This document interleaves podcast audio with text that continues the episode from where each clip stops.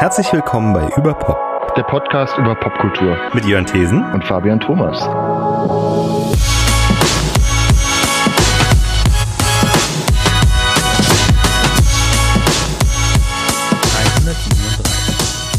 Hallo und herzlich willkommen bei Überpop. Nach einer etwas verlängerten Sommerpause melden wir uns zurück. Endlich. Und zwar sprechen wir dieses Mal über den Roman The Sharps von Bret Easton Ellis, der ähm, dieses Jahr rausgekommen ist äh, und auf Deutsch bei Kiepenheuer und Witsch erschienen ist. Ähm, wir besprechen außerdem im Anschluss eher kurz ähm, das Debütalbum der äh, Supergroup äh, Boy Genius, die aus den drei Singer-Songwriterinnen ähm, Phoebe Bridgers, Lucy Dawkins und Julian Baker besteht. Äh, jetzt geht's los. Ja, wir haben ja eine kleine Sommerpause gemacht. Ich habe die Aufnahme jetzt gestartet. Wir haben eine kleine Sommerpause gemacht von ein paar Monaten. ähm, Er hatte auch private Gründe einfach, ne? Also und es war schön jetzt mal wieder einen neuen äh, ähm, Einstieg zu starten, würde ich sagen. Ja, ähm, ich glaube, also es gibt wahrscheinlich relativ viel zu besprechen. Ähm, ich habe äh, für die Shownotes auch schon angefangen aufzuschreiben, so äh, als äh, Joke, äh, dass eine unserer letzten Folgen vor der langen Sommerpause war Everything Everywhere All at Once. Ähm, und der Film hat jetzt erst sehr kürzlich die, bei den Oscars abgeräumt. Insofern waren wir durchgehend aktuell, ohne dass wir eine neue Folge haben machen müssen. Ähm, Genau, da müssten eigentlich die, äh, noch nach der Oscarverleihung ein paar Aufrufe gekommen sein. Ja, also äh, die Bots waren fleißig auf der Website. Ja. ähm, also, äh, weil, weil wir hatten, der hat auf jeden Fall ziemlich viele Aufrufe, auch in der Zeit, in der wir keine Podcasts rausgebracht haben. Aber ich zweifle daran, dass das reale Hörer sind. Wir sind eine, äh, unsere Hörerschaft ist ein sehr kleiner, exklusiver Kreis. Insofern Mhm. herzlich willkommen alle äh, 10 bis 20, ähm, äh, die uns regelmäßig hören, äh, wenn ihr uns denn noch äh, nicht äh, verlassen habt während unserer Pause. Äh, aber wer weiß, wahrscheinlich hat es jetzt unsere Hörerschaft verdoppelt in der Zeit. Mal gucken.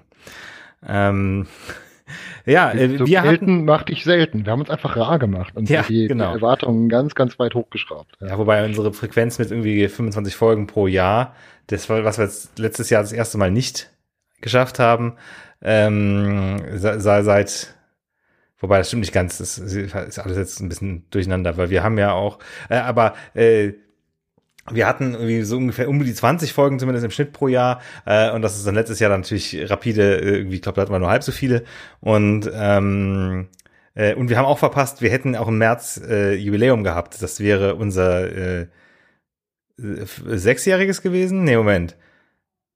Siebenjähriges sogar? 17, 18, 19, 20, Mhm. 21, 22, 23, siebtes. Krass.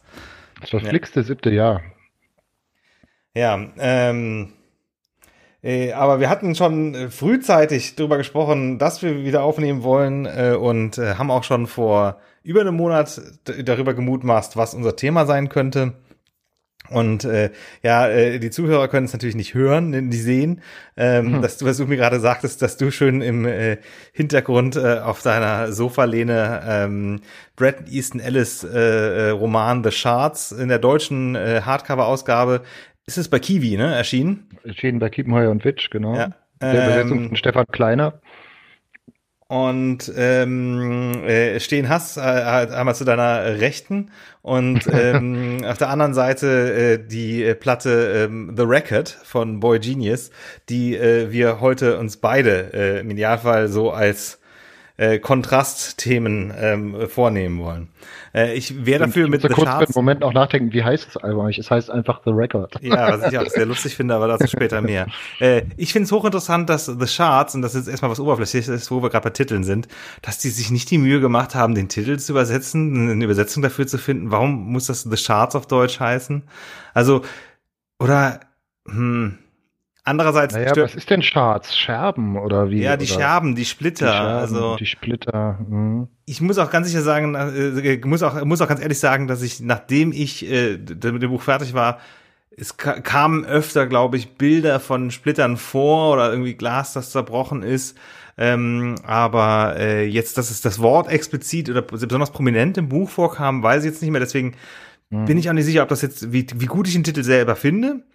Mhm. Ähm, aber ich finde, ich, ich weiß nicht, ich finde es trotzdem irgendwie, ich finde es ein bisschen seltsam, weil ähm, wo, wobei ich es bei Filmen ich irgendwie mich manchmal ärgere, wenn wenn wenn, Titel schlecht mhm. übersetzt werden, aber es geht ja immer noch, ist immer eine Frage, wie man es übersetzt. Und es ist oft ja so, dass man etwas übersetzt äh, mit einem mit einem, naja, nicht immer mit dem Ziel etwas wahrheitsgetreu zu übersetzen, nicht wahrheitsgetreu, das ist das falsche Wort, etwas möglichst bedeutungsnah zu übersetzen.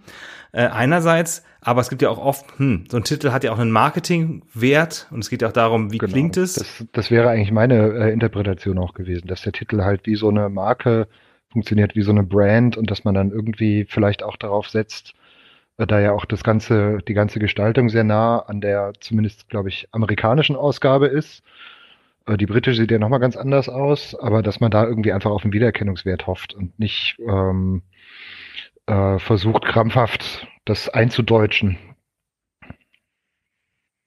Ja, ähm, wo, aber ich finde es, andererseits finde ich irgendwie so seltsam, weil an, es wird ja so viele Titel ganz selbstverständlich übersetzt. Ähm, bei, bei Büchern, weil das Buch ist ja mhm. übersetzt. Ne? Also warum soll dann nicht der Titel auch äh, die Splitter sein? Ja, ähm, es hat auch einen coolen Klang irgendwie. Es klingt auch ein bisschen mysteriös, weil ich glaube so, es ist nicht so ganz geläufig so. Ich habe auch für einen Moment überlegt, was ist denn jetzt Charts nochmal? Und dann, ähm, also, ja, weiß nicht. Vielleicht fanden sie es einfach cool. Äh, aber vielleicht auch noch zur Bedeutung oder zum Hintergrund, was ich hochinteressant finde, ist, Brad Easton Ellis ist ja schon seit Jahren auch Podcaster. Mhm. Und ähm, hat seinen Podcast aber komplett auf Patreon verlegt.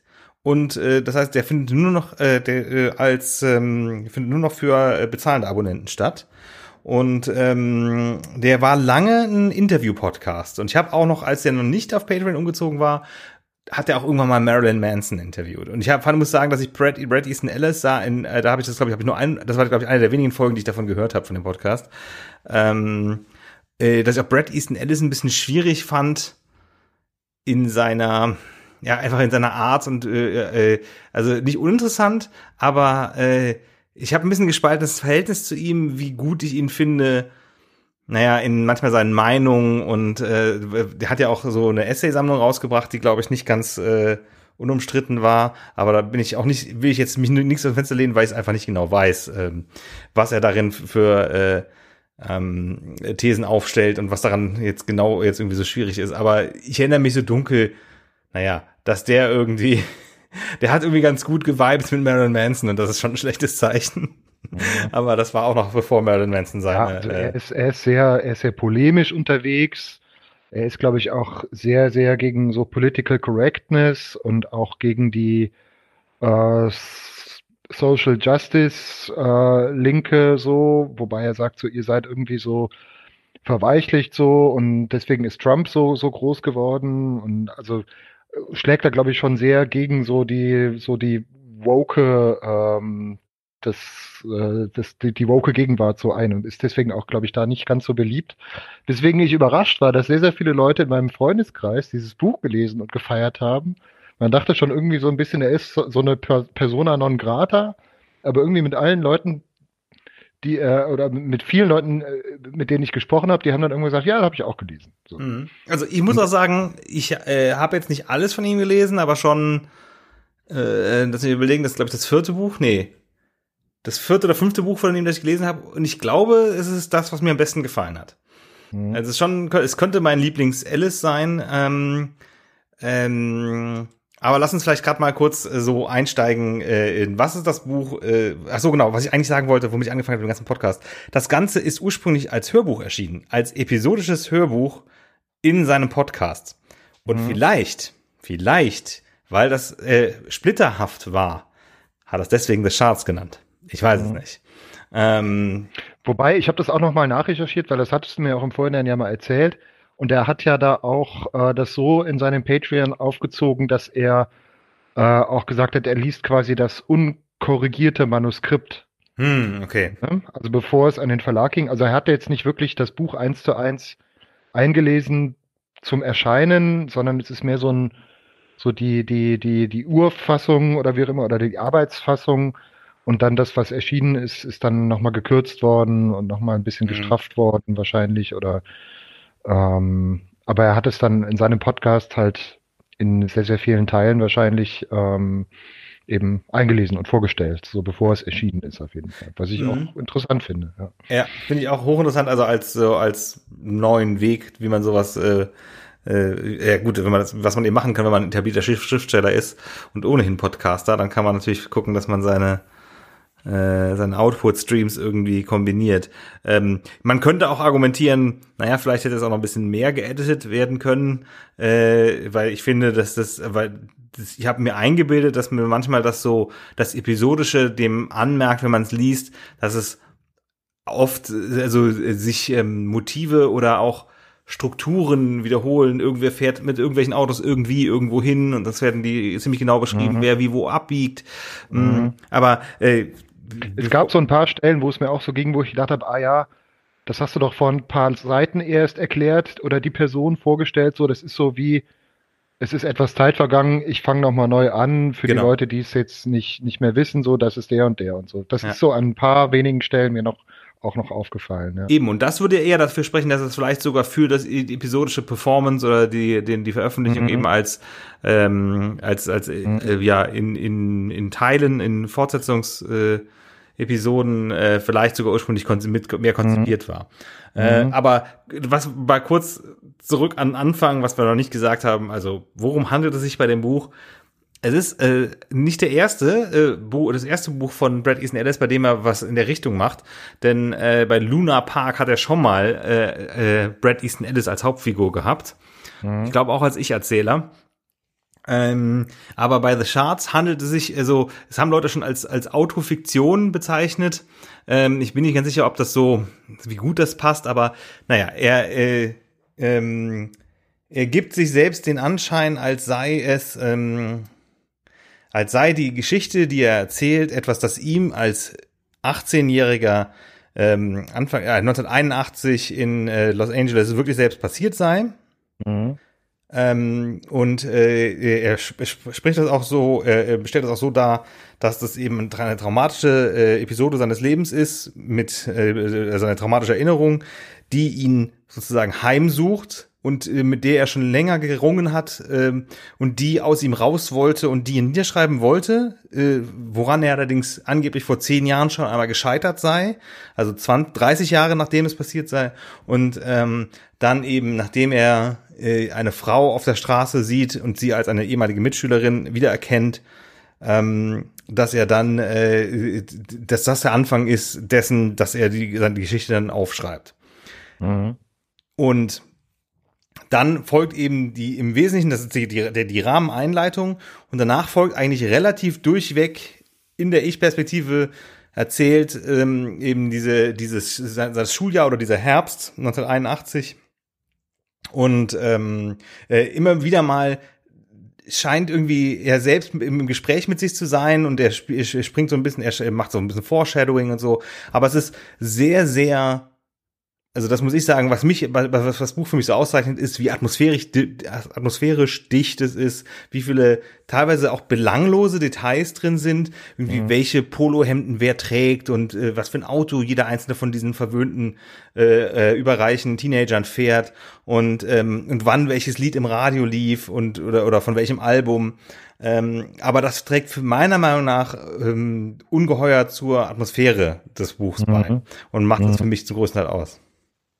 Ja, das ist halt Pop, ne? Das ist irgendwie auch so dieses popliterarische Ding, was glaube ich auch, ich hab, muss ehrlich sagen, ich habe gar nicht so viel von Brad Easton Ellis gelesen. Ich glaube, ich habe nur mal Luna Park gelesen. ich weiß ja noch nicht mal, ob ich es zu Ende gelesen habe. Aber es ist ja wie bei so vielen so Autoren, wo man das Gefühl hat, man kennt das. Oder man hat natürlich dann American Psycho gesehen, wo es ja auch sehr stark so um, um so Musik und um so Marken und dieses ganze Ding so geht. Ja. Ähm, und damit ist er ja auch ein Riesenvorbild auch für sehr, sehr viele Autoren, also mehrere Autorengenerationen, glaube ich, auch in, in Deutschland schon geworden. Einfach dieses total unterkühlte, dieses sehr oberflächliche, absolut saturierte, äh, diese Lebenswelt auch an einem äh, College an der, an der Westküste, wo man eigentlich überhaupt keine Sorgen hat. Und da, es ist ein bisschen so wieder so, äh, das ist ja, glaube ich, auch bei Less Than Zero das quasi aus der, also in seinem ersten Roman, aus der damaligen Zeit heraus, mhm. das, worüber er schreibt. Und jetzt kehrt er quasi so da so wieder so an seinen, an seinen Kern so ein bisschen auch zurück damit. So. Und das ja. macht den Roman, glaube ich, auch für, für Kenner dann nochmal besonders interessant, wenn man irgendwie so nochmal an die Wurzeln zurückgeht. Aber halt mit einem gewissen Twist. Ne? Ja, äh, ich habe dann auch tatsächlich kurz danach mir auch ähm, Less Than Zero nochmal als ähm, als Hörbuch äh, geholt und äh, nochmal komplett angehört. Ich habe das als Teenager, das war tatsächlich das erste Buch von Brad Easton Ellis, das ich gelesen habe, allerdings in der deutschen Übersetzung. Die deutsche Übersetzung heißt auch Unter Null, was ich, mhm. wo wir gerade bei schlechten Übersetzungen bin, sind, für ein, eine schlechte Übersetzung des Titels ähm, weniger als Null halt oder und also weil es ist less than zero ist ähm, das ist der das ist äh, ach Moment mal ist The Charts eventuell ein Titel von Elvis Costello, weil weil Less Than Zero ist ein, äh, ein Titel von Elvis Costello. Ähm, mhm. äh, Elvis Costello kommt ja auch im Buch vor, also zumindest in Musik wird genannt und ein Poster wird beschrieben. Ähm, aber äh, nee, ich bin jetzt gerade nicht ganz sicher, aber ich glaube, das ist ein anderes Buch gewesen von Brad Easton Ellis, das äh, ähm, es gibt eine Fortsetzung von Less Than Zero, von der ich jetzt gerade nicht mehr weiß, wie sie heißt. Ähm, Moment, ich sag's dir gleich. Äh, Ah, das war Imperial Bedrooms. Äh, und das hat auch einen Titel, der äh, ein Songtitel von ähm, von äh, Elvis Costello ist. Aber ich glaube, Less Than Zero geht zurück auf äh, die Bewerbung von irgendeinem, äh, von irgendeiner ähm, einer Light Cola oder so, die weniger als null Kalorien habe oder so. Das ist, mhm. glaube ich, irgendwie so die. Ich glaube, da mhm. kommt die Idee her mit dem. Und deswegen ist nicht weniger als null treffender als unter null. Ich meine, du kannst natürlich auch sagen unter null Kalorien. Das aber. halt so auf, auf, auf Temperatur halt, ne? Ähm, äh, äh, äh, ähm, also das, das erinnert an eine, an eine, an eine, an eine Temperaturanzeige unter Null. So. Genau. Und vielleicht so diese, diese unterkühlte Stimmung oder sowas dann mhm. auf Deutsch äh, umschreiben soll. Ja. Ja, nee, auf jeden Fall habe ich das gelesen mit 16, 17, als ich eigentlich schon zu, eigentlich noch zu jung dafür war. Und ich konnte mich an manche der Gruseligkeiten aus dem Buch erinnern, aber an andere wiederum gar nicht. Ähm, oder was heißt Gruseligkeit, nur einfach manche Details. Also die gruseligen Sachen sind mir, glaube ich, mehr in Erinnerung geblieben. Und äh, aber das habe ich gelesen. Ich glaube, damals stand auch schon auf der Taschenbuchausgabe drauf, dass es der Autor ist von American Psycho. Mhm. Ähm, und American Psycho habe ich dann später irgendwann an der Uni gelesen. Äh, glaube sogar, ich habe den eventuell den Film sogar gesehen, bevor ich das Buch gelesen habe. Und dann habe ich Rules of Attraction gelesen und habe auch davon die nicht besonders erfolgreiche Verfilmung gesehen. Da bin ich auch nicht ganz sicher, ob ich nicht sogar auch da den Film zuerst gesehen und dann nach die äh, das, das Buch gelesen habe, weil Rules of Attraction, das ist ähm, war, glaube ich, das Buch zwischen Less Than Zero und ähm, und äh, American Psycho. Mhm. Äh, aber was ich nicht gelesen habe, war Glamorama, äh, Imperial Bedrooms habe ich auch noch nicht gelesen, The Informers, äh, oh ja, und das, das Non-Fiction-Buch, das er noch geschrieben hat. Aber äh, also war Luna Park, äh, war Luna Park wiederum, sorry, anderes Thema, aber Luna Park hat äh, ein äh, Konzeptalbum von äh, Porcupine Tree ähm, äh, äh, inspiriert. Also es gibt ein Album mhm. von der englischen Rockband Porcupine Tree ähm, mit dem Titel Fear of a Blank Planet. Und da ah ja. ist, mhm. ähm, und das ist äh, äh, vor allen Dingen, ich überlege gerade, wie die, wie, die, wie die eine Song heißt, das ist konkret aus der Sicht von dem Teenager-Sohn, den der fiktive Brad Easton Ellis in dem Buch hat. Mhm.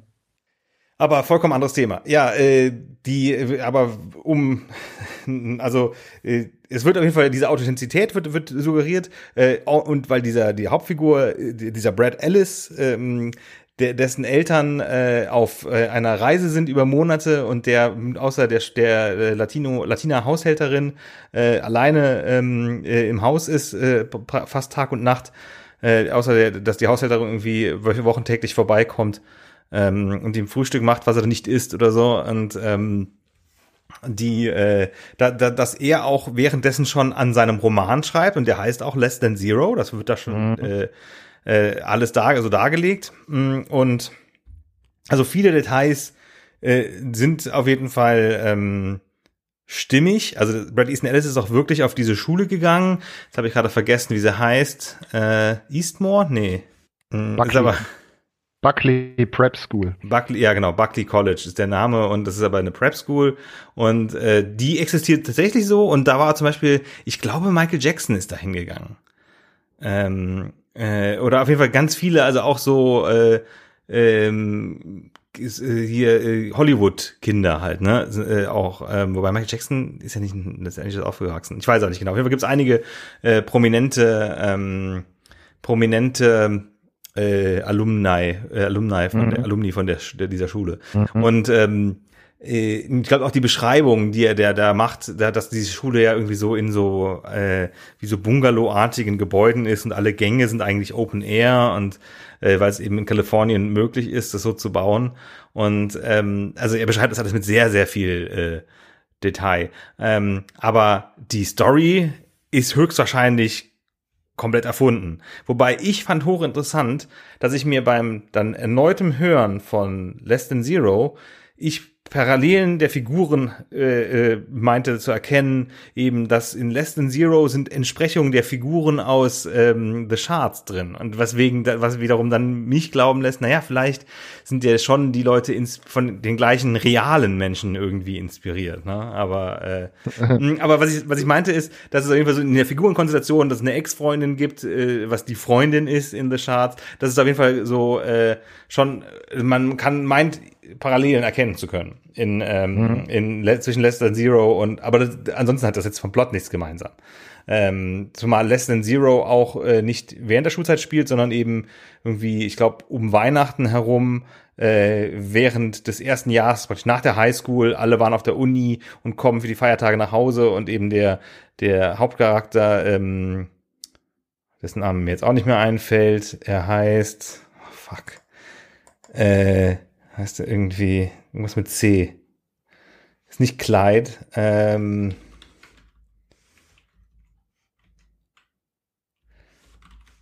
ähm, dass der, äh,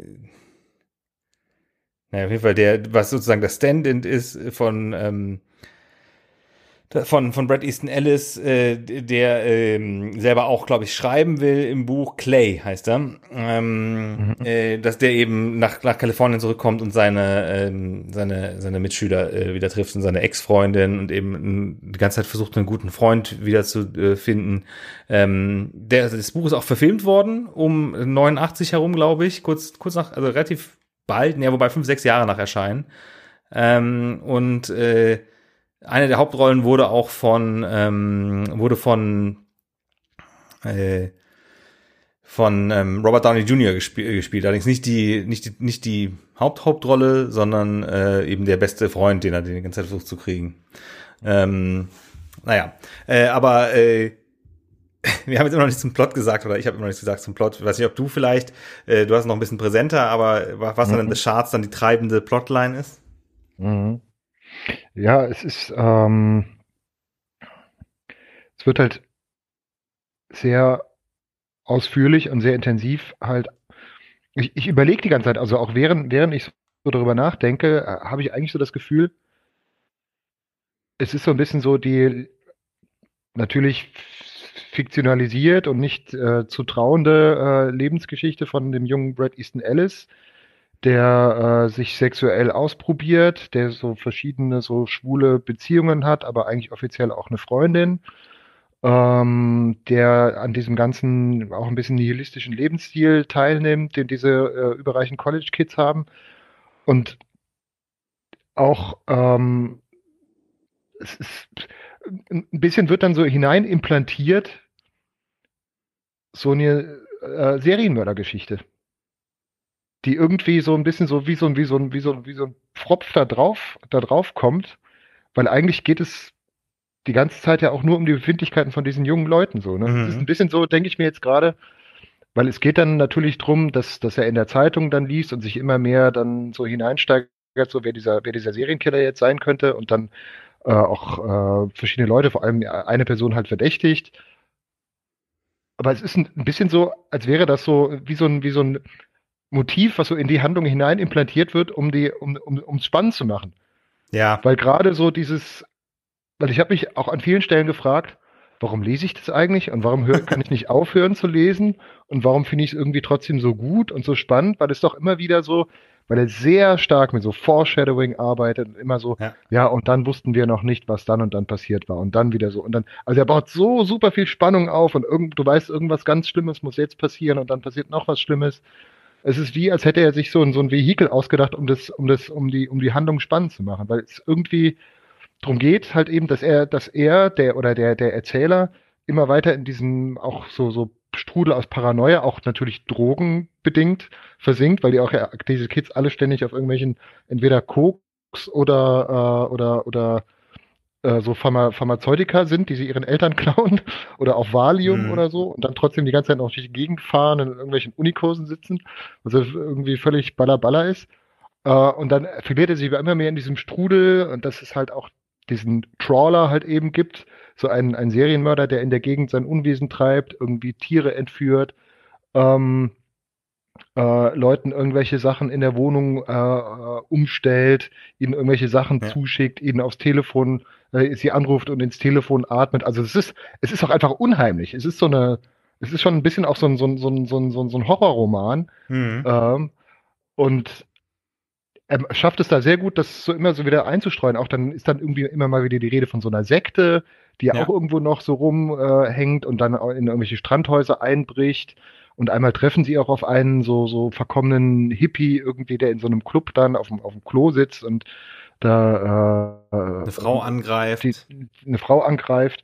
Also das ist das, was dann irgendwie so ein bisschen ähm, die Handlung vorantreibt. Das ist so dann, dass auch der Erzähler äh, letztlich so ein Detektiv, eine Detektivfigur ja auch ist in dem Freundeskreis. Und dann die Leute, Leuten hinterherfährt und sie beschattet ja. und irgendwelche Details beobachtet und sich Notizen macht. Und da auch so gerissen ist, dass er sich denkt, ich nehme nicht meinen, äh, wie ist das nochmal? Ich glaube, er nimmt nicht, das ist so gaga. Ich weiß, was war nochmal sein Auto? Äh, nee, er hat keinen BMW, er hat einen Mercedes. Er, er, der fährt irgendwie den alten Mercedes mit seinem Vater und dann nimmt er nicht extra, nimmt er extra nicht den Mercedes mit seinem Vater, sondern den grünen Jaguar seiner Mutter. Und ich denke mir so, das ist ja überhaupt nicht ja. auffällig.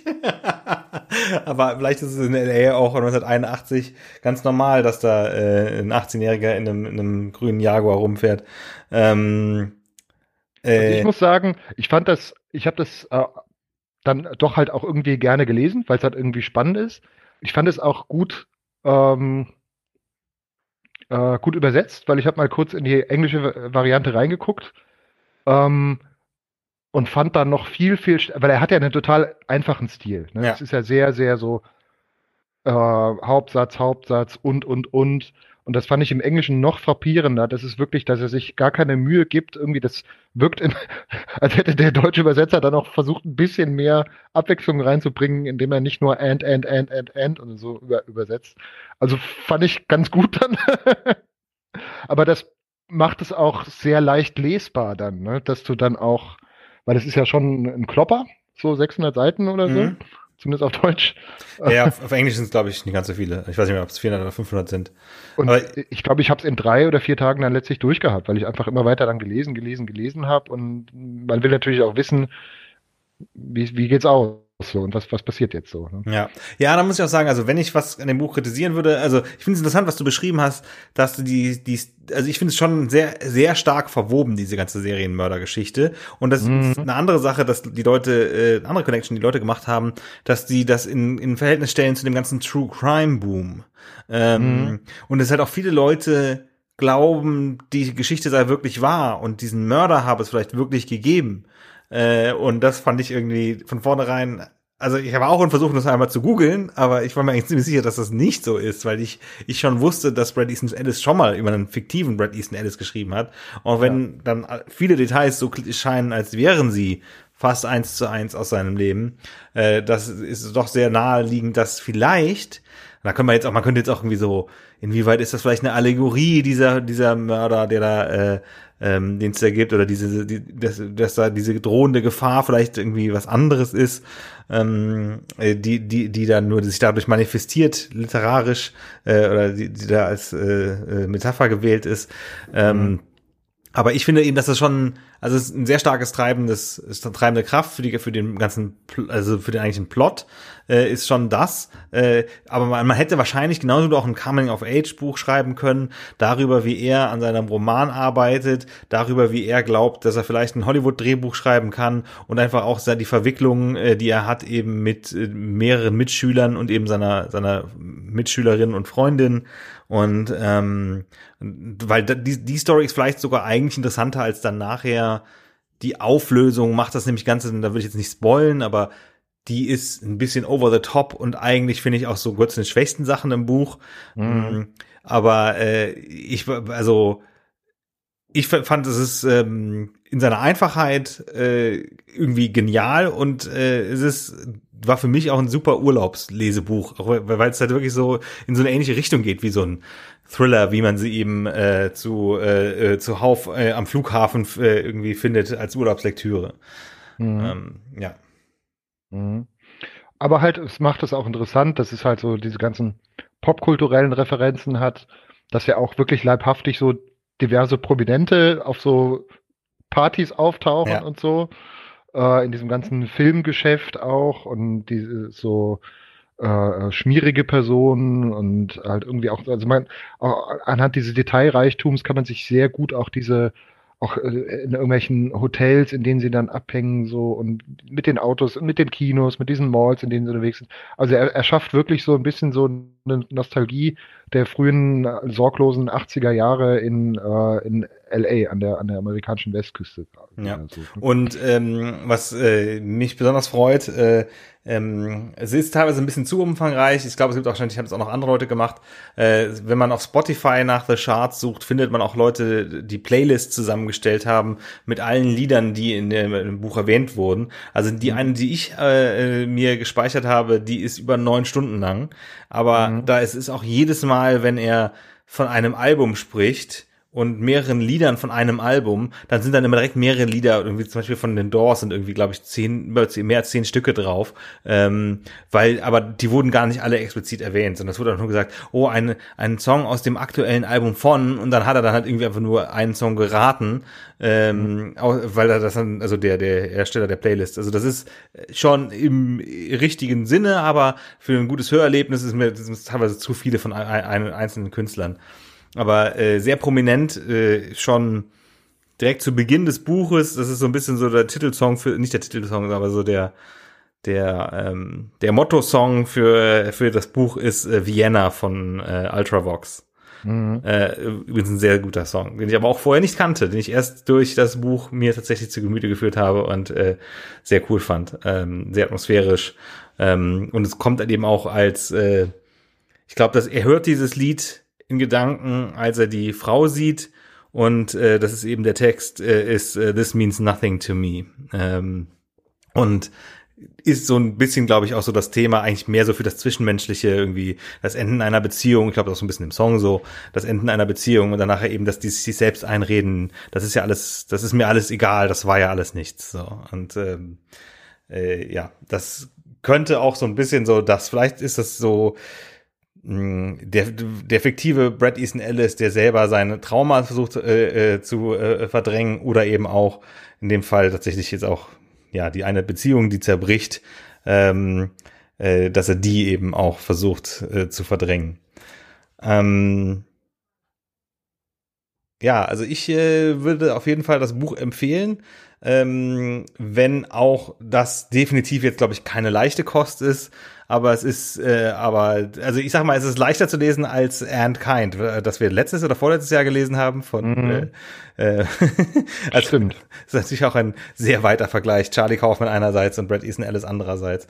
Aber es hat mich auf jeden Fall nochmal inspiriert, vielleicht doch nochmal mich mehr mit Brad Easton Ellis auseinanderzusetzen, äh, vor allen Dingen, ähm, also ich habe angefangen mit Lesson Zero und als nächstes, ich glaube, ich habe sogar schon als Hörbuch geholt bei Audible, würde ich mir dann eben Imperial Bedrooms anhören, um eben die Connection zu machen, ähm, weil Imperial Bedrooms äh, ist wohl ähm, inspiriert davon, dass äh, äh, Brad Easton Ellis hat lange an der Ostküste gewohnt und ist dann wieder zurückgezogen ähm, irgendwie äh, in diesem Jahrtausend, äh, irgendwann in den frühen 2000ern, glaube ich, ist er zurückgezogen nach Los Angeles und hat dann, ähm, ich glaube, das war äh, The Transformers, äh, nicht Transformers, The Informers, diese Kurzgeschichtensammlung, dass er angefangen hat, die selber zu adaptieren.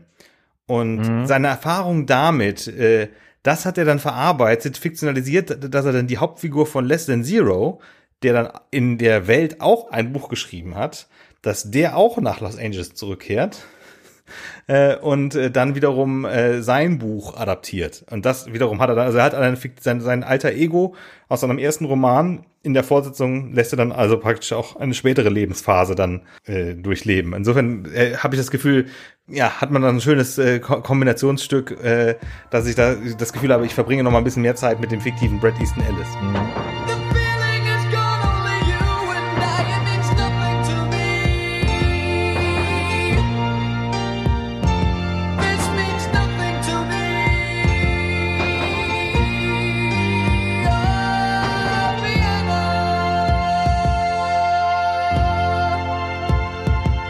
Ich finde ja, dass man sagen könnte, dass Brad Easton Ellis ein sehr äh, testosteroniger Autor ist. Ähm, vielleicht ist das auch jetzt übertrieben, aber ich fand es irgendwie lustig, das, äh, zu sagen, wir nehmen Boy Genius als Gegenpol äh, äh eine äh, Supergroup weiblicher Singer-Songwriterinnen. Ja. Ähm, du, du hattest, glaube ich, die auch schon früher erwähnt, weil ich glaube, du bist schon viel länger auf dem Phoebe Bridgers Train als ich. Äh, nee, gar nicht. Auf dem Phoebe Bridgers Train bin ich, bin ich gar nicht so stark. Ich hatte irgendwie mal ähm, Julian Baker so ein bisschen entdeckt. Hm. Ich dachte, du hättest, aber du hattest die Phoebe Richards, glaube ich, auch schon vor mir auf dem Schirm, weil mhm. äh, vor der Pandemie hat die ja auch mit dem Connor Oberst äh, die Better Oblivion, äh, mhm. Better Oblivion Community Center oder wie es heißt, gemacht. Mhm. Ähm, und, aber ich hatte die Julian Baker noch gar nicht, habe ich auch heute erstmal zum ersten Mal in deren Solo-Sachen reingehört. Äh, die mhm. Lucy, Daw Lucy Dawkins äh, hatte ich allerdings äh, auf dem Schirm, weil deren Coverversion von La Vie en Rose von äh, Edith Piaf, äh, die war mir irgendwann mal von Spotify nicht mehr vorgeschlagen worden. Und deswegen hatte ich von mhm. der schon mal was gehört, aber auch noch nicht mhm. so viel.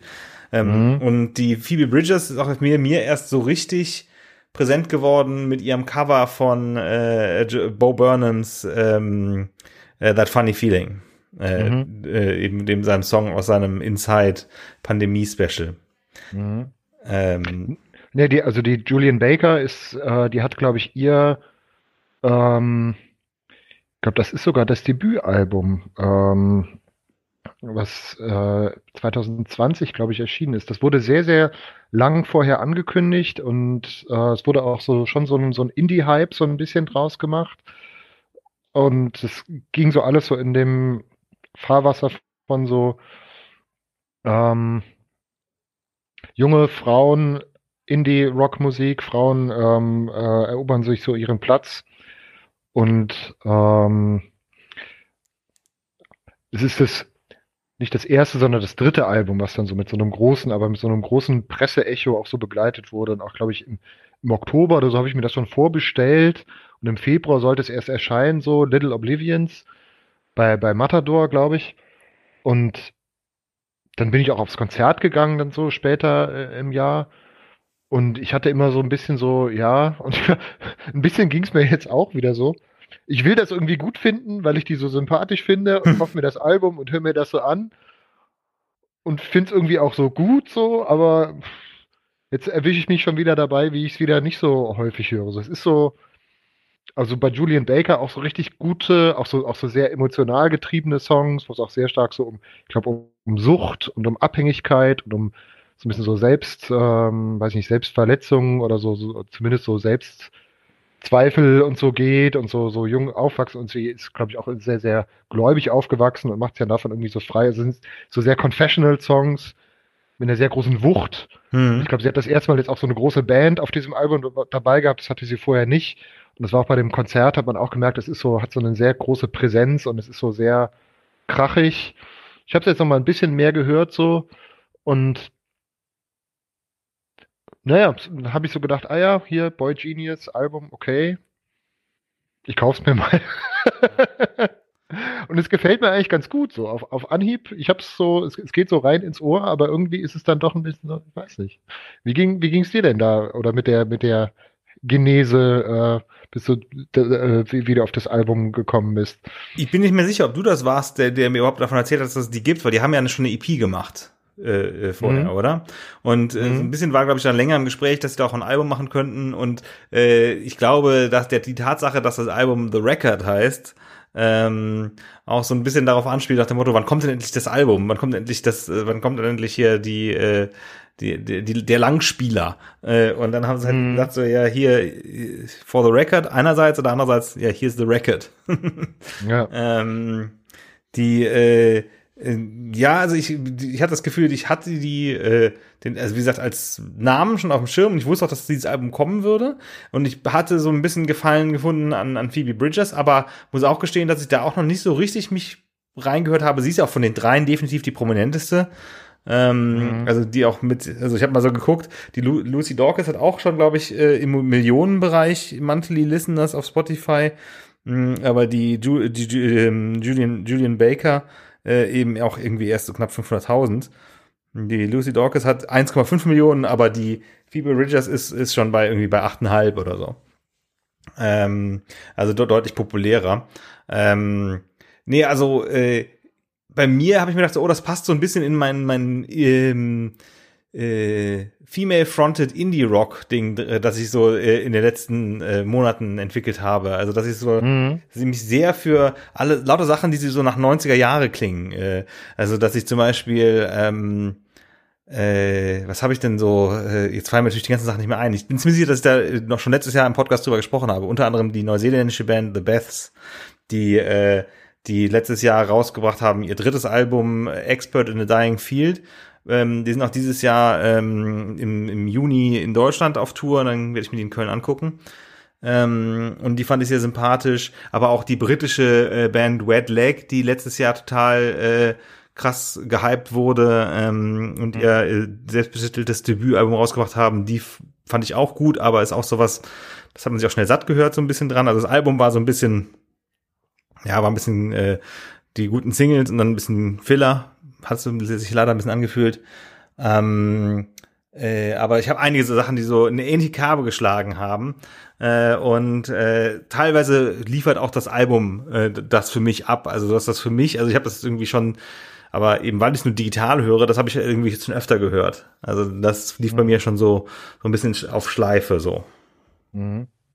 Was ich toll finde, es ist halt einfach, ich weiß nicht, ob es überhaupt schon so viele weibliche Supergroups gab, weil das ist ja auch so ein typisches Männerding so, ne? Wir sind jetzt so die erfolgreichen Dudes. Mhm. Jetzt machen wir mal eine, eine, eine, Gruppe zusammen.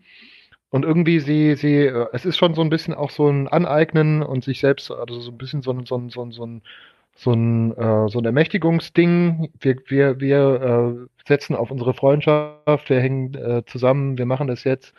Und ich finde es auch sehr, sehr schön, weil der Opener zum Beispiel, ist ja rein a cappella, wo sie so, mhm. so eine oder anderthalb Minuten lang so singen.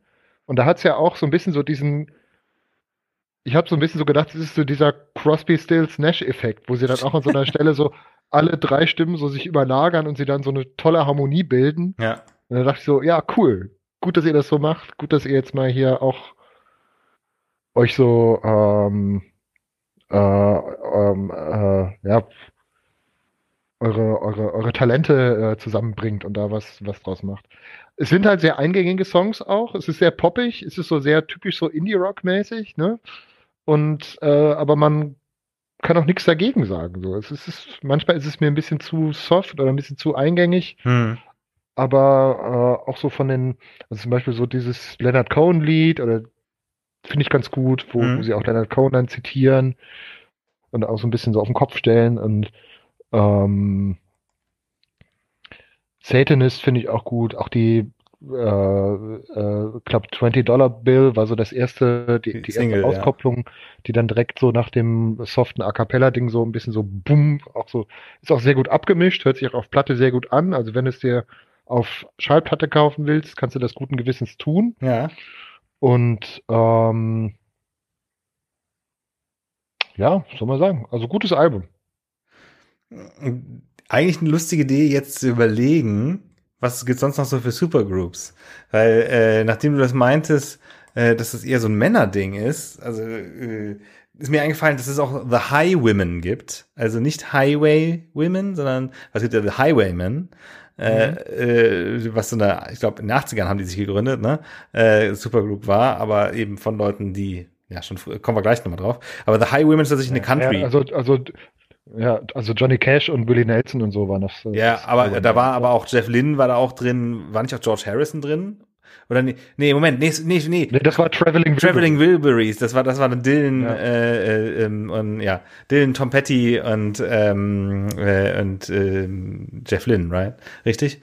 Ja, nee, The Highwayman und Roy und Roy Orbison auch. Stimmt, der, der ist da der One Album. Ja. Und The Highwayman ist, äh, war das, war da auch Chris Christopherson dabei? Kann ich mir gut vorstellen, ja, ja. Aber es war auf jeden Fall Country und äh, mhm. The High Women ist tatsächlich auch eine Country Supergroup, äh, wovon die bekannteste, ähm, weil ich kenne mich jetzt nicht so aus im Country, ähm, fange ich mal, also im aktuell noch weniger als eh, äh, aber Brandy Carlyle, die hat man vielleicht schon mal gehört, also die kenn, kannte ich auf jeden Fall, äh, ist ähm, ist da auch Mitglied und die haben sich erst 2019 ähm, äh, gegründet und haben, glaube ich, bis jetzt ein Album gemacht. Äh, aber äh, lass mal kurz durchgehen. So die die früheste Supergroup, die mir einfällt, wenn man die, aber ich glaube, die kann man so noch nicht nennen. War, könnte man Cream vielleicht schon eine Supergroup nennen? Ja, doch auf jeden Fall. Wird auch in der Musikgeschichte immer so bezeichnet, weil eben die vorher in anderen Bands erfolgreich waren und ja. oder auch als Solokünstler und dann eben halt sind so drei Leute zusammenkommen, wo man gesagt hat, ja, das ist auf jeden Fall was Besonderes. Ja, ja wobei dann und dann, dann wiederum auch nochmal mit direkter Connection ja auch Blind Faith äh, dann ja auch, äh, auch wieder dann ja. mit Teilen von, von Cream, mhm. ähm, äh, wiederum mit dem äh, Sänger von äh, der Spencer Davis Group äh, ähm, und äh, achso hier äh, äh, Steve Winwood war auch drin, ne? Ja, das ist das ja. Ja, ist ja Spencer Davis Group. Und ähm, äh, ja, und dann, wie du schon gesagt hast, eben Crosby, Stills, Nash Young. Also, äh, ähm, und jetzt in jüngerer Vergangenheit hatten wir auch noch die, äh, auch wenn ich das weniger Supergroup-mäßig finde, äh, aber äh, FFS, äh, die, äh, die Kollaboration zwischen Franz Ferdinand und, äh, und Sparks. Ah ja, mhm. Ja, was gibt's sonst für Supergroups noch? Es, lass uns mal kurz, es gibt eine Liste von Supergroups auf Wikipedia. Ich habe hab den Artikel nämlich auch. und jetzt mache ich mal die Liste. Äh, ich weiß nicht, ob die, wäre cool, wenn die chronologisch wäre. Ja, tatsächlich. Ähm, okay, also die sehen sogar schon Frankie Valley und The Four Seasons als Supergroup. Äh, dann, ja, Cream, Crosby, Stills Nash Young, Okay, ja, hm, ja, Led Zeppelin, Led Zeppelin, weil, mhm. Led Zeppelin wegen, wegen, wegen Jimmy Page in den Yardbirds, Blind Faith, Cactus. Okay, da sind Leute von Vanilla Fudge drin. Unter anderem Ginger Baker, äh, Grand Funk Railroad, Humble Pie, Emerson, Lake and Palmer. Ja, stimmt, die waren auch allesamt vorher anders, wo anderweitig unterwegs. Hm. Dwayne Orman war auch bei, bei Derek and the Dominoes. Huh. Ähm. Ja, okay, also aber als Supergroup zu bezeichnen, finde ich auch ein bisschen abseitig. 10cc. Hm. Also sind weniger, als ich jetzt so dachte. Dass ich hätte gedacht, es gibt so mehr so wirklich Bekannte. Oder ja. wobei es ist auch sehr kleinteilig. Die sind ja, gehen ja wirklich jedes Jahr der 70er jetzt durch. Ja, und ich finde auch klar, teilweise äh, ist das schon so, dass das so ist, einfach, okay, Leute, weil, weil, weißt du, wenn ich jetzt, wenn ich mir jetzt zum Beispiel Bad Company angucke, ähm, ja, wobei, nee, das sind ja auch alles keine unbekannten Bands, wo die Leute vorher waren. Aber wo ich trotzdem ja, das Gefühl habe, dass die nicht so als Supergroup, weil die Leute nicht, nicht, nicht Stars genug waren, ne? Weil ich glaube, das ist ja erst so, wenn du, und aber Nick Cave and the Bad Seeds würde ich jetzt niemals als Supergroup. Nee, nur weil äh, ja Nick Cave vorher bei The Birthday Party war, äh, Blixer Bargeld bei den einstürzenden Neubauten, und dann hätte man auch noch genau Mag Barry Addison bei Magazine, dann war da war da nicht noch einer, der zwischenzeitlich bei De De Depeche Mode war, war doch auch mal Keyboarder bei, bei Nick mhm. Cave, mhm. also das ist irgendwie auch irgendwie Quatsch. Power hm, Station. Tin, Tin Machine, dieses Bowie-Projekt. ah ja, stimmt, ja, das war das war hier auch ähm, äh, hier Reeves Gabriels und die Sales, wo waren die? Die waren bei Iggy Pop. Äh, äh. Traveling Wilburys. Ja, genau, George Harrison war auch dabei. Das war echt eine krasse Combo, ne? Traveling Wilburys. Ähm, Mr. Big hatte auch, auch äh, Mitglieder, ja, und also Elekt ja, Electronic. Ja gut, wenn das Kriterium ist, dass die Leute mal vorher in einer anderen Band gespielt haben, Ja. dann, dann ist es wirklich, dann ist es sehr vieles eine Supergroup. Yeah. Aber Tem naja. Temple of the Dog würde ich auch noch zählen. The, the, die drei Tenöre finde ich auch ganz lustig als, als Beispiel für eine Supergroup. ähm, äh, aber ganz oft, wenn das einfach so, weißt du, sowas, es gibt, glaube ich, Sachen, die auch so ein bisschen in so eine Richtung fallen, wie halt eben Ringo Stars, Ringo's All-Star Band, weil dann hast du nämlich dann auch sowas wie Slash Snake Pit, also dass so ein, ein einzelner äh, großer Name dann äh, äh, Freunde und Bekannte so zu, zusammenzieht oder so, weißt du? Mhm. Ähm, gut, The Foo Fighters finde ich jetzt auch ein bisschen gaga als, äh, als Supergroup zu bezeichnen. Mhm. Ähm, Me First and the Gimme Gimmes, ja, aber das sind auch so, nicht jedes Seitenprojekt ist automatisch eine Supergroup, nur weil die Leute in anderen Bands spielen. ähm, Buena Vista Social Club. Ähm, ich warte immer noch auf irgendwie etwas. Audioslave. Ja, Audioslave und Velvet Revolver hätte ich noch, mir noch vorstellen können. Mhm. Und Swan, also mit Z. Ja. Und dann sowas wie ähm, The Dead Weather. Ah ja, Dead Weather, ja klar. Das sind Raconteurs plus äh, die Dings von, ähm, äh, wie heißt sie denn? Äh, Alison Mossart oder so, ne? Von, von The Kills? War das die? Mhm, genau, ja. Mhm. Moderat ist, finde ich, auch ein gutes Beispiel. Für, äh, so, weil ich glaube, es gibt auch öfter mal so Duo, weil eigentlich, ich warte eigentlich noch drauf, ob das, ob, das, ob das kommt. Streng genommen kannst du auch Postal Service als Supergroup bezeichnen. Mhm. Ähm, auch wenn das irgendwie jetzt der, der, jetzt weiß ich gerade nicht mehr, wie der andere heißt, äh, der nicht Ben Gibbard ist, ähm, der, der Don't Tell, also DNTEL, also der, der Elektroproduzent, der äh, nicht der Sänger ist. Ja, Plus 44, das ist aber im Endeffekt auch einfach nur die Band von zwei Mitgliedern von Blink 182 ohne den Irren. Und der Irre hatte eine andere Band, nämlich äh, Angels and Airwaves. Äh, sorry, der Irre heißt natürlich äh, ähm, Tom DeLong. Ähm, nicht der Irre, pardon. Aber der ist ein bisschen komisch. Ah, At Atoms, Atoms for Peace ist auch noch ein gutes Beispiel. Das ist so ein Tom York-Seitenprojekt mit Flea und Nigel Godrich und Joey Waronker und Ach krass, äh, Last, äh, Last Shadow Puppets äh, gibt's ja auch noch. Also es gibt schon, oder äh, ähm, wo ich jetzt gerade Arctic Monkeys las, äh, ist nicht auch irgendwie ähm, Baby Shambles auch so ein bisschen, aber das ist halt auch so, äh, nee, weil es einfach nur die andere Band von äh, von Pete Doherty ist. Mhm. Interessant. Also ich hätte jetzt auch gedacht, dass irgendwie mehr so, so richtig große Supergroups gibt es jetzt gar nicht so viele. Mhm. Them Crooked Vultures.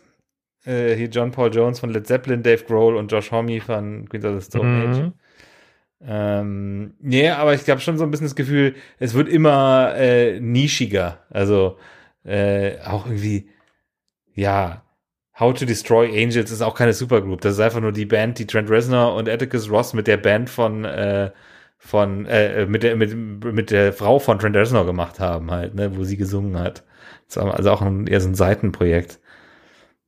Also da, die hatte auch, die hatte auch, ja gut, Queen in seinen verschiedenen, ähm, wobei das war jetzt hauptsächlich Adam Lambert, ne? Äh, wer wäre nochmal der andere Typ, mit der, der mit Queen gesungen hat?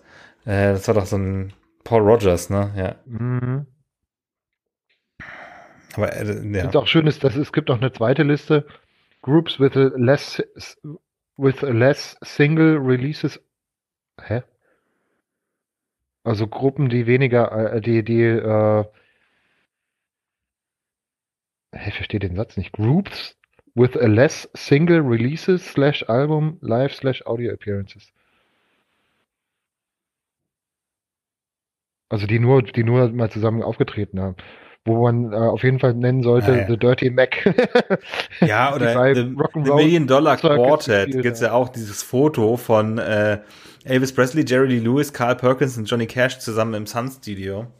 Mhm. Ähm, The Plastic Ono Band. ja, stimmt. Das ist auch, das ja, ist auch so. Jetzt muss ich aber auch diese Überschrift auch gerade erstmal Groups with a less. Der ist aber echt komisch geschrieben. Irgendwas stimmt da nicht. These were often one show or one album projects or EPs, though some played more than one show or recorded more than one single. Ja, aber ich glaube, das ist irgendwie, die Überschrift ist schlecht äh, korrigiert, weil das muss eigentlich auch heißen, with, le with less releases. Ja. Ah, Probot haben die da auch noch drin, wobei aber Dave Grohl alle Instrumente spielt und immer nur Gastsänger dann eingeladen hat. Ja. Stimmt. Ja. Das ist ja auch aber gab es nicht auch noch Mastodon als Band? Die auch so ein, so ein Supergroup-Ding hatte? Sind Mastodon eine Supergroup? Ich dachte, das wäre einfach nur eine Band. Ich weiß nicht, ob die. Der Sänger oder jemand von Mastodon war auf jeden Fall auch in einer, äh, in einer Gruppe namens Killer Be Killed 2014. Mm, äh, Schön, jetzt haben wir uns aber schön äh, vom, vom, vom Thema äh, wegbewegt. ja, äh, weil ich es auch manchmal schwierig finde, irgendwie viel über Musik zu sagen. Ähm, äh, wobei ich aber auch äh, gestehen muss, dass außer dass es mir gefällt, ich auch nicht so viel dazu sagen kann. Ich müsste mich auch noch mehr reinhören, um wirklich jetzt zu sagen, so, oh, ah ja, das ist jetzt mehr so das Phoebe Bridgers Stück und das ist mehr so ein Lucy Dawkins Stück und dann mir auch mal tatsächlich auch äh, Julian Baker ein bisschen mehr ähm, äh, zu Gemüte führen, also mich, mich, mich ein bisschen besser reinhören. Aber ich würde es auf jeden Fall pauschal mal empfehlen als äh, äh, noch relativ mhm. frische Neuerscheinung. Ich glaube, es ist von, mhm. von vor zwei Wochen oder so. Mhm. Also wenn wir dann rauskommen ja, vor drei. Und man merkt aber auch, es wird wirklich äh, viel darin äh, gesetzt jetzt so, in, in, in glaube ich, in Hoffnungen der Musikindustrie, weil die auch ein sehr großes Konzert jetzt hier in Berlin spielen werden. Ich glaube im Juni in der, in der Verti Music Hall. Hm. Ich glaube, ich vorher mal die Mercedes oder neben der Mercedes-Benz Arena oder O2 Arena. Ich komme noch nicht mehr mit, welcher, welche. Teilweise werden die Sachen einfach nur umbenannt. Ja, aber jedenfalls ist das schon wirklich so ein Stadionkonzert dann so vom, von fast so von den Ausmaßen her. Also, ähm, das ist schon krass. Also da werde ich voraussichtlich eher nicht hingehen. Ah, okay. Ich gucke mal kurz, wie viele Leute da reingehen. Niemand Music Hall. Ich dachte gerade, aber du siehst direkt viereinhalbtausend. Das ist jetzt auch nicht so wie das Palladium in Köln. Ungefähr. Ja. Ist aber auch ein bisschen blöd, dass wir jetzt kaum, dass wir eigentlich über eine weibliche Supergroup sprechen wollten, dann haben wir fast wieder nur über Männer gesprochen. Das war schlimm. Ähm, insofern, äh, vielleicht in der nächsten oder übernächsten Folge äh, jetzt geht's nochmal mehr um Frauen. Äh, denn die nächste Folge, und da bist du auch äh, ähm, äh, ich meine, du darfst natürlich auch gerne mitmachen, wenn du magst. Aber die nächste Folge habe ich schon terminiert, äh, wird aufgenommen ähm, Anfang Mai äh, für den Eurovision Song Contest. Weil, ist es schon wieder soweit? Das ist schon wieder soweit. Und das, die, die, die, das ist jetzt dann die vierte Folge, die ich dann mit John aufnehme. Und äh, insofern, das steht schon fest. Und da die Tradition auch, wird auf jeden Fall weitergehen. Genau. Das war Überpop Folge 137. Äh, der nächsten Folge, die am Sonntag in zwei Wochen erscheinen wird, am 7. Mai, äh, geht es äh, um den Eurovision Song Contest. Dann wird wieder John Pilking mein Partner sein. Vielen Dank fürs Zuhören und bis zum nächsten Mal.